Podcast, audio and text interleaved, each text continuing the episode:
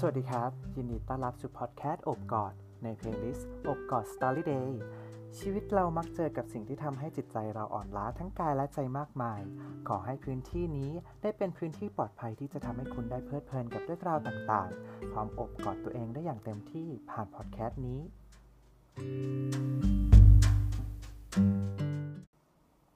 สำหรับ EP แรกในวันนี้นะครับ จะมาพูดถึงเป้าหมายสั้นๆ ของทอมนะครับ ก็เนื่องด้วยวันนี้วันที่อาจจะเป็นวันที่ 3 มิถุนายน เป็นวัน World Bicycle Day นั่นเอง เป็นวันขี่จักรยานโลก ต้องบอกก่อนเลยว่าการขี่จักรยานและจิตวิทยาเนี่ย เป็นหัวข้อที่ดูน่าสนใจมากเลยนะ แต่มันก็มีความแตกต่างกันมากเลย เรื่องราวทางจิตวิทยาในวันนี้นะครับ ก็หนีไม่พ้นหรอกว่าจะต้องเป็นเรื่องราวของทอมนักปั่นจักรยาน ทอมเนี่ยเป็นนักปั่นตัวยงมาหลายปีแล้วล่ะครับ และก็ไม่ได้รักอะไรไปมากกว่าการขี่จักรยานทางไกลไปตามชนบท เพื่อเจอผู้คนใหม่ๆ มากหน้าหลายตา สิ่งที่ทอมชื่นชอบมากเป็นพิเศษนะครับ คือการขี่จักรยานเพื่อการแข่งขัน แต่ไม่นานเขาก็พบว่าเขาไม่สามารถผลักดันตัวเองได้เลย แบบยิ่งจับจักรยาน ยิ่งฝึกฝนมากเท่าไหร่ ก็ดูยิ่งท้อแท้ มีครั้งหนึ่งครับ เขาจับจักรยานแล้วเขาก็รู้สึกเหมือนแบบ เฮ้ย ต้องดิ้นรน ต้องฝืนใจ ต้องอืดูเหนื่อยมากเลยทุกครั้งที่เขาจับมัน มันดูสับสนนะครับ ทั้งๆที่เขารักมันมาก วันหนึ่งเนี่ยทอมตัดสินใจขอความช่วยเหลือจากนักจิตวิทยาการกีฬาครับ คุยไปคุยมาเขาก็ร่วมงานกัน จนพัฒนากรอบแนวความคิดใหม่ที่จะช่วยให้เขาก้าวผ่าน ช่วงเวลาที่มันยากลำบาก หรือช่วงที่เขารู้สึกว่าอยากที่จะยอมแพ้ เขาได้พูดถึงเทคนิคการสร้างภาพครับ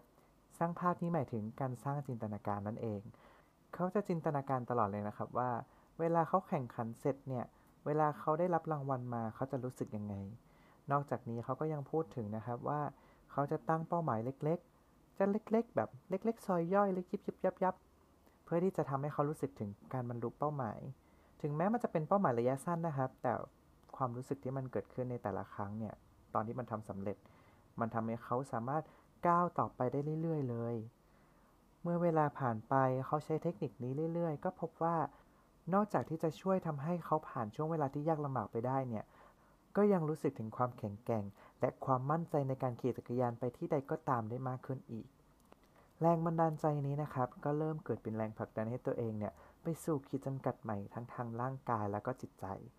จากประสบการณ์ของเขานะครับ ก็ทำให้เขาตระหนักรู้ว่าการปั่นจักรยานเนี่ยไม่ได้เกี่ยวข้องกับความแข็งแกร่งทางร่างกายเพียงอย่างเดียว หรือความอดทนที่ทำให้เราจะต้องฝึกฝนอย่างหนักมากขึ้น แต่ยังจะช่วยทำให้เกิดความแข็งแกร่งทางจิตใจ และก็ผลักดันตัวเองไปในช่วงเวลาที่ โอ้ยสุดแสนจะลำบาก ผ่านการจินตนาการและก็การตั้งเป้าหมายระยะสั้นเท่านั้นเอง ดังนั้น